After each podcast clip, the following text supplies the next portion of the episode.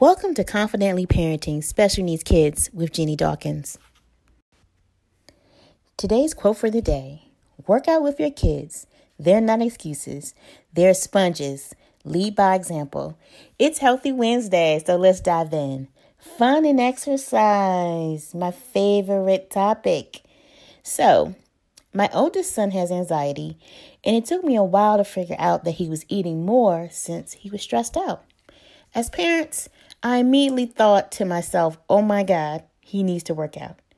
I would talk to him about joining sports teams, and he immediately would shut me down. He was worried that other kids would make fun of him. Then I thought, okay, we can work out together with workout videos, and he hated it.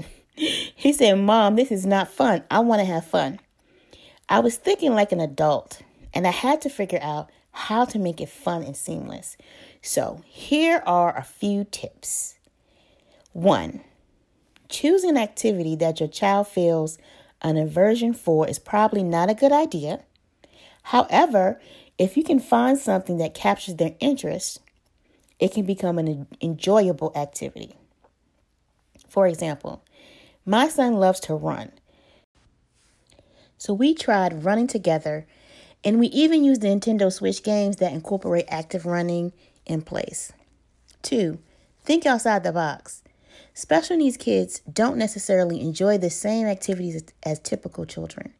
Maybe a sensory swing could be a good fit for your child, or maybe a climbing gym in the backyard would be fun. Think about asking your child's therapist for some suggestions. Three, think of some of the activities that you did as a child. For example, you can play hide and seek or tag with the whole family. Last but not least, get the whole family involved. My sons love when all of us are doing the same thing. From one parent to another, you are wonderful. Always remember to be patient with yourself and child. Please leave a review and check me out on Instagram at Jeannie Dawkins. Till next time.